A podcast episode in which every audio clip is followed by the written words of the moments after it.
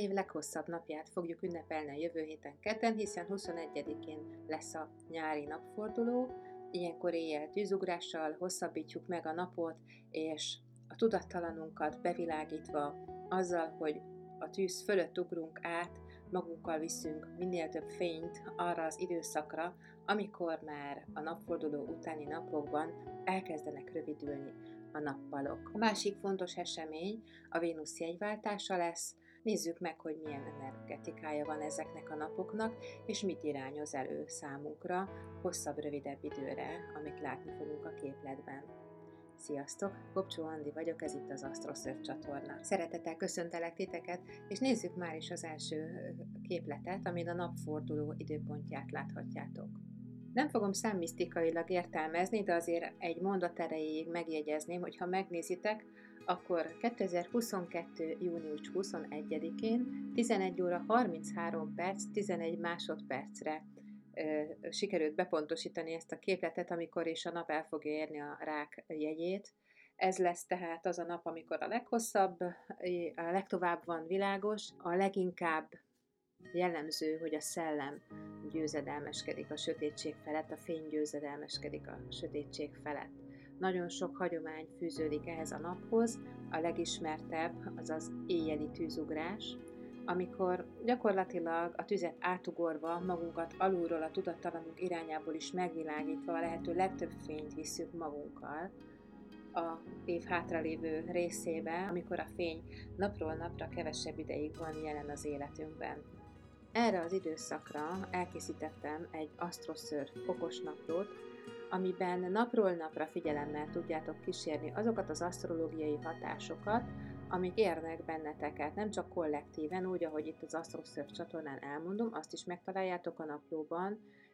de mindenkinek a személyes képletéhez is beleírom azokat a legfontosabb hatásokat, amik itt a téli napfordulóig érnek benneteket. Meditációkkal is tudtok gyakorolni, amiket a naplóhoz ajándékba adok, illetve az ingyenes meditációk is indíthatók a naplóból. Nézzétek meg, nagyon-nagyon hasznos dolog, hogyha foglalkoztok nap mint nap az érzéseitekkel, a történeteitek feldolgozásával, mindig szoktam mondani, hogy vezessetek naplót az érzéseitekről, akkor lehet igazán tudatossá tenni, a gyakorlás, a meditáció pedig segítik annak azoknak a blokkoknak a feldolgozását, ami miatt esetleg nehezebben tudjátok megérni az adott asztrológiai hatásokat. Volt már erről szó, de nem lehet elégszer elmondani, hogy az asztrológia nem jóslás, és nem azt fogja megmondani, hogy pontosan mi fog velünk történni, hanem azt, hogy milyen hatások érnek, és az mindenkinek a személyes szabadsága, hogy a különböző hatásokra milyen reakciókat ad. Mennyire ülünk föl azoknak az élményeknek, amelyek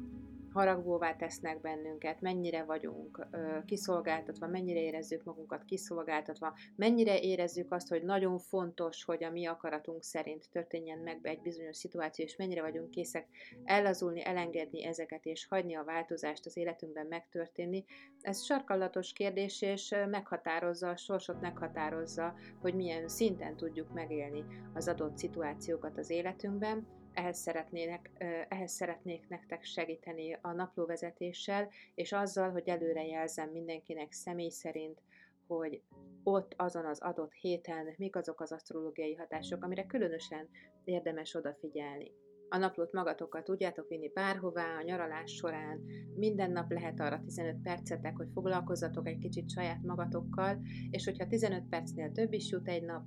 erre, akkor tudtok meditálni a vezetett meditációk segítségével. És nézzük akkor, itt van a képlet előttetek, látjátok, hogy a tizedik házra esik ez a bizonyos nap jegyváltás, amikor a nap belép a rák jegyébe, és ez bizony a leginkább arról fog szólni, hogy fontos felülbírálni azokat a törvényszerűségeket, újra ellenőrizni azokat a törvényszerűségeket, amelyek velünk születetten működnek a fizikai létben, és amelyeken nem tudunk változtatni, és úgy hoztuk ezeket a törvényszerűségeket magunkkal, mint kötelességeket, mint feladatokat, és azért fontos ezeket felülbírálni, felülvizsgálni, mert ezek nagyban meg fogják határozni, hogy hogy tudjuk az ambícióinkat megélni. Nagyon sokszor a felnőtt élet, a munkaterülete, hiszen ezekben nyilvánul meg leginkább, hogy hogyan éljük meg a, azokat a törvényszerűségeket, amelyekre rászülettünk, amik velünk jöttek, de ugyanakkor szól ez a családról, és a családban betöltött szerepünkről, a családban betöltött együttlétről, és arról, hogy mit nevezünk igazán lélekszövetségnek, hogyan éljük meg a lélekszövetségeket, ki a valódi családhoz tartozó személy az életünkben, és hogyan kapcsolódunk egymáshoz. Milyen törvényszerűségek kapcsolnak bennünket össze.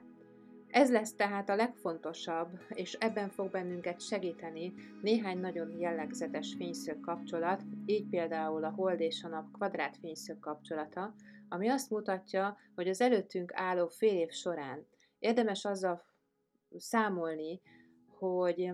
az igazi nagy felismerések és azok a elgondolások, ahol fel tudjuk ismerni a valódi feladatainkat, azok nem feltétlenül kényelmes állapotokban fognak létrejönni, hanem egyfajta feszültséggel jelentkeznek, és azt is mindjárt el fogom mondani, hogy ez miért van így. Mindenképpen az egység élményhez, a közösség élményéhez, a család, a valahová tartozás élményéhez kapcsolódóan fogjuk ezeket a feszültségeket megélni, és fogjuk úgy érezni, hogy valami nem működik, és ezzel kapcsolatban lesz kollektíven a legnagyobb feladatunk. Nyilván, hogy egyénileg még ki hogy kapcsolódik ehhez a történethez, az akár a naplóból is meg tudjátok majd nézni, de itt a legfontosabb, amit itt az Astroster csatornán el tudok mondani, az, ami mindenkire érvényes, hogy nagyon nagy energiák fognak abban mozogni, hogy ezeket a bizonyos feszültségeket, ezeket helyre tegyétek magatokba, és elfogadjátok a korábbi tévedéseiteket, be tudjátok világítani azokban a történetekben, amit esetleg nem igazán tudtatok jól megélni korábban. Az életünk során számos ilyen tévedés van. Amikor szembesültök a, ezekkel a bizonyos feszültségekkel, akkor érdemes azokra a dolgokra koncentrálni, hogy milyen kihívások vannak a közös utazásainkban, azokkal az emberekkel, akikkel az összetartozást kutatjuk ezekben az időkben. Milyen kihívások vannak, és hogyan oldhatnám meg ezeket a kihívásokat, amik kísérnek az utamon, a kalandjaimon. És jó tudni, hogy ha visszagondoltok a korábbi időkre, amikor akár fölbomlottak kapcsolatok az életetekben, akár újak szövődtek, mindig ott volt egy belső hang, ami megsúgta, hogy vajon jó lesz, vagy nem lesz jó, jó ötlet, vagy nem jó ötlet ezekbe a dolgokba belemenni, nagyon halk volt ez a belső hang, és nem igazán tudtatok rá hallgatni. De visszagondolva, emlékezni lehet ezekre a belső sugallatokra, és nagyon fontos, hogy elismerjétek magatoknak azt, hogy bár hallottam a belső sugallatot, bár tudtam én ezt valahol, hogy nem arra kéne menni, mégis arra mentem. És ez így teljesen rendben van, meg kell érteni az elme logikáját, hogy ez miért így történik. Ugyanis az első, amit az elme tesz, amit az ego tesz, az mindig az, hogy ha jön föl valamilyen fájdalmas, karmikus történet,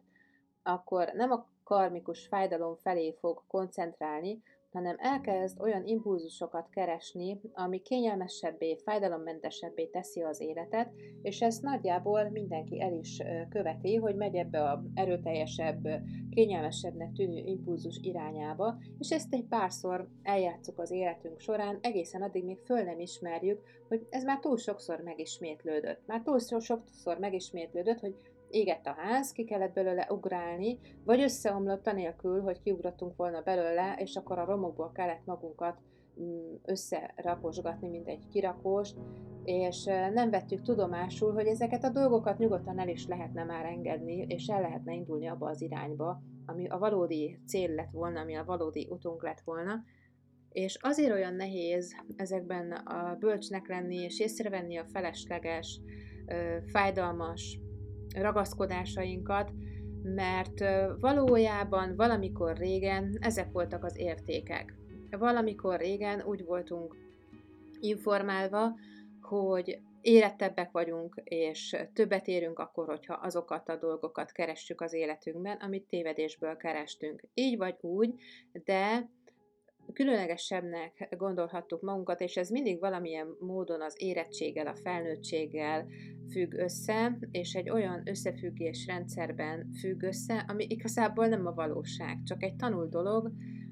Nagyon jó példa erre, és egy nagyon egyszerű példa, amikor egy kislány és az anyukáját látja a körömcipőben lépdelni, és már öt éves korában megpróbál a körömcipőbe járni, így gondolja magát érettebbnek, pedig a körömcipő egyáltalán nem kényelmes, nem lesz ettől sem szebb, sem jobb senki, Ugyanakkor van a kollektív tudatban egy olyan emlékképünk, hogy az uralkodók, azok, akik akik előkelőek, ők megengedhetik maguknak ezeket a, ezeket a magas sarkú lábeliket, és hogyha mi is oda akarunk tartozni, ha előkelők szeretnénk lenni, ha többé szeretnénk válni, hogyha érettebb társadalmi réteghez szeretnénk tartozni, akkor ez nekünk is jó lenne, ez a magas sarkú cipő. Nyilvánvalóan nem erről szól ez a dolog, de valami logikus következtetést le tudtok belőle vonni, hogy nálatok vajon mi volt ez a magas sarkú cipő, amihez nagyon ragaszkodtatok, elmentetek abba az irányba, és igazából lehet, hogy felesleges köröket jártatok be, és nem, hallott, nem hallgattatok a belső hangotokra, amire tényleg jó lett volna menni. Ez tehát az első feladat, hogy a valahová tartozással kapcsolatban, a lélekszövetséggel kapcsolatban megtaláljátok azt a tévedéseteket, amit valamilyen szokás miatt, vagy valamilyen hitrendszer miatt iktattatok be, ez egy karmikus történet, és mikor ez megvan, ezzel lehet aztán a későbbiekben dolgozni, ezt lehet átformálni, és ezt lehet helyreigazítani, hogy beálljunk a saját irányunkba, és azokat a törvényszerűségeket kezdjük el megélni, amik tényleg ott vannak velünk, magas szinten megélhető lehetőségekként. A másik ilyen tévedés, ami le tud téríteni az útról, az az, hogy esetleg túlságosan spirituális és túlságosan a láthatatlan belső értékek megteremtésére koncentráltatok, miközben elsikkadt a figyelem a fizikai valóságról, így lehet, hogy olyan fizikai terheket próbáltatok meg letenni spirituális úton, ami nem letehető, nem megszelidíthető, és hiába próbálok belül magam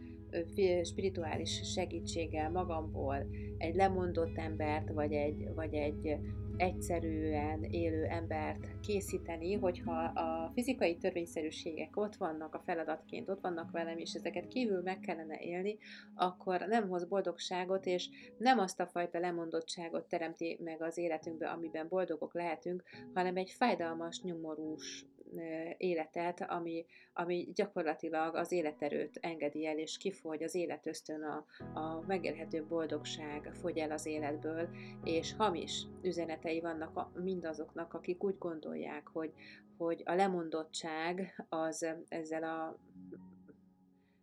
a lemondottságon keresztül megmagyarázható egy hamis élet, mert egyáltalán nem ez a feladat. A lemondottságon keresztül bele tudtok jutni az elmúlt életek tragédiáiba, sok-sok olyan életen keresztül haladtatok, ahol a lemondottság fájdalmával küzdöttetek, és ezt kellene most már tudomásul venni, hogy ez nem az az élet, ahol mindenről le kell mondani, ez az az élet, ahol valamit végre meg kellene élni félelmek nélkül, és meg kellene élni annak ellenére, hogy túlságosan az ego kockázatosnak véli, és nagyon nehéz fölvállalni mint életfeladatot, nagyon nehéz fölvállalni az összetartozást bizonyos emberekkel, és nagyon nehéz fölvállalni azokat a kihívásokat, amelyekkel együtt, amelyeket megoldva együtt tudna maradni egy bizonyos közösség. Ez itt most a következő fél évnek egy nagyon komoly feladata lesz, nagyon komoly felismerések várnak ránk ezzel kapcsolatosan, és azért készüljetek arra föl, hogy ez a naphold kvadrát azért ez meglehetősen azt mutatja, hogy fog zakatolni az elmétek,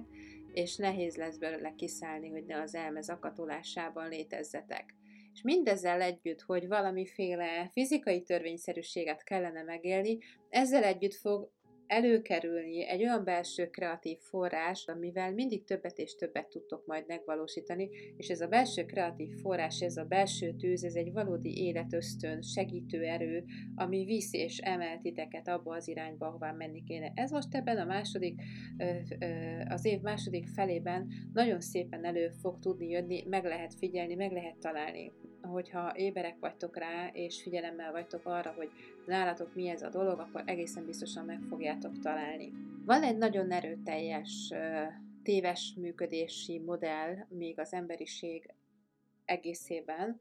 ami zárva tartja ezt a bizonyos belső forrást, és elzár bennünket a belső hangunkról, és arra is nagyon szeretném fölhívni a figyelmet, hogy ebben óriásit lehet most előre haladni, és be lehet indítani az energiákat, ez pedig nem más, mint a politika. A politika előbb-utóbb ki fog kopni most már a emelkedő ö, tendenciából, máshol lehet, hogy meg fog maradni, de a politikával mindenkinek egyénenként van dolga. Mégpedig a következő féleképpen, hogyha nem hiszem el magamról azt, hogy úgy vagyok jó, ahogy vagyok, ha nem hiszem el a saját magamról szóló belső értékeket, akkor egészen biztos, hogy valamiféle állarcot fogok magam elé tartani, egy hamis állarcot, amit jobbnak, tesz, többnek, szebbnek, értékesebbnek gondolhatok, és miközben ezt a hamis állarcot magam elé tartom, aközben a belső énem, a belső világom, a kisugárzásom, és minden, ami az érzelmeimről szól, az egy beszűkült, figyelemre nem méltó lény, és erről szól a politika, hogy minden ember, aki politizál, megpróbál valami többet, szebbet, jobbat mutatni magáról, miközben nem tudja, hogy igazából mik a valódi értékei, nincs tisztába vele, és ez egy nagyon fals irányba tudja elvinni a dolgokat, mind a valódi politikában, mind az egyéni életünkben, mert mindaddig, ameddig politizálunk, ameddig csak valamilyen képet akarunk mutatni, és nem tudjuk azt, hogy kik vagyunk, és nem saját magunkkal állunk elő, mert nem vagyunk ezzel jóba, addig mindig újra és újra arra károztatjuk magunkat, hogy valahogyan belebukjunk azokban a műveletekbe, amit szeretnénk végigcsinálni hogyha sikerül nyakon csípni azokat a pillanatokat, amikor politizálunk, akkor az is sikerülni fog, hogy egyre inkább a belső hangunkra figyeljünk, hogy tudjuk, hogy az nagyon-nagyon értékes, amit a belső hangunk mond, és elkezdjünk a szerint cselekedni. Hogyha ez sikerül, akkor már nagyon-nagyon jó úton vagyunk, és be tudjuk teljesíteni azt a feladatot, azt a, azt a legfontosabb törvényszerűséget, amit magunkkal hoztunk, és amire jó volna építkezni, mert nagyon szilárd alapokat adhat számunkra. Ez nagyjából a, azok a hatások, amelyek itt a, a napfordulóval kapcsolatban ki fognak bontakozni az előttünk álló fél év során. Természetesen kinek-kinek a saját képlete szerint, illetve a saját reakciói szerint fognak ezek az amplitúdok erősödni, gyengülni, és ősszel, mikor már a napi egyenlőséghez érünk, ott egy elég komoly számadás fog ezzel kapcsolatosan következni, úgyhogy addig is nagyon jó munkát kívánok ehhez mindannyiótoknak. Mielőtt még elköszönnék, azért mondok néhány szót a Vénusz jegyváltásáról, hiszen június 23-án a Vénusz is jegyet vált, és a Bika jegyéből az Ikrek jegyébe fog lépni, amit tesz az egyes házban, és az, hogy ez így az egyes házban történik, ez olyan, mintha egy fölhívás lenne keringőre, hogy ember foglalkozz saját magaddal. És a Vénusz egyébként is egy nagyon olyan mm, tulajdonságokat mozgat bennünk, ahol nagyon kíváncsiak vagyunk, hogy mások tükrében vajon milyenek vagyunk, és így, hogy ez az egész jegyváltás,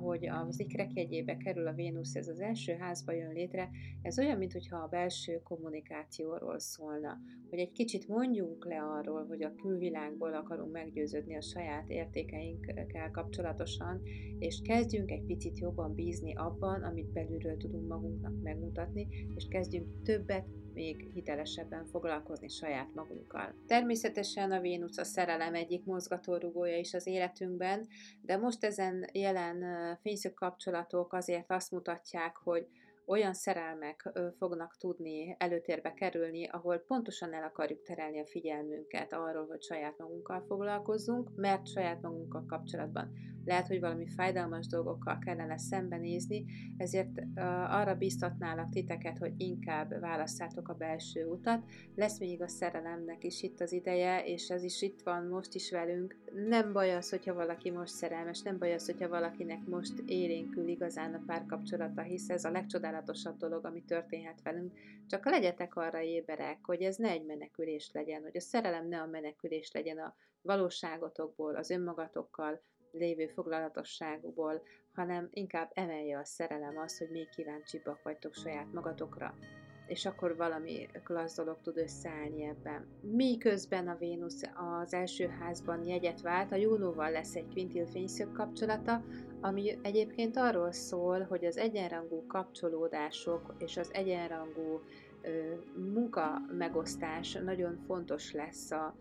az elkövetkezendő időkben, hogy érezzétek, hogyha kapcsolatban vagytok, akkor érezzétek az egyenrangúságát a kapcsolatnak, és legyetek abban tisztában, hogy mindenki ugyanannyit tesz bele abba, amit közös életnek neveztek, abba, amit közös projektnek neveztek, és hogy ebben nagyon fontos megélni az egyenrangúságot. Nagyon fontos megélni azt is, hogy ti vagytok a kiválasztottak annak a másik embernek, és hogy ez egy elsőrangú dolog. Hogyha ebből hiányotok van, akkor a hiányal kapcsolatos témákat és a hiányal kapcsolatos hitrendszereket nagyon jó elővenni, mert itt most be lehet indítani azokat az energiákat, amivel meg tudjátok szüntetni a hiányt. Úgyhogy nem a hiányra koncentráltok, hanem arra, ami a hiányt fenntartja. Ami még további segítséget ad, és amire fontos odafigyelni, az a Merkur helyzete, szintén az egyes házban van. Merkur pedig olyan üzeneteket tartogat itt nekünk, hogy fontos lenne kimondani olyan dolgokat, amik eddig nem kerültek elő, elhallgatott titkokat, akár, vagy a szőnyeg alá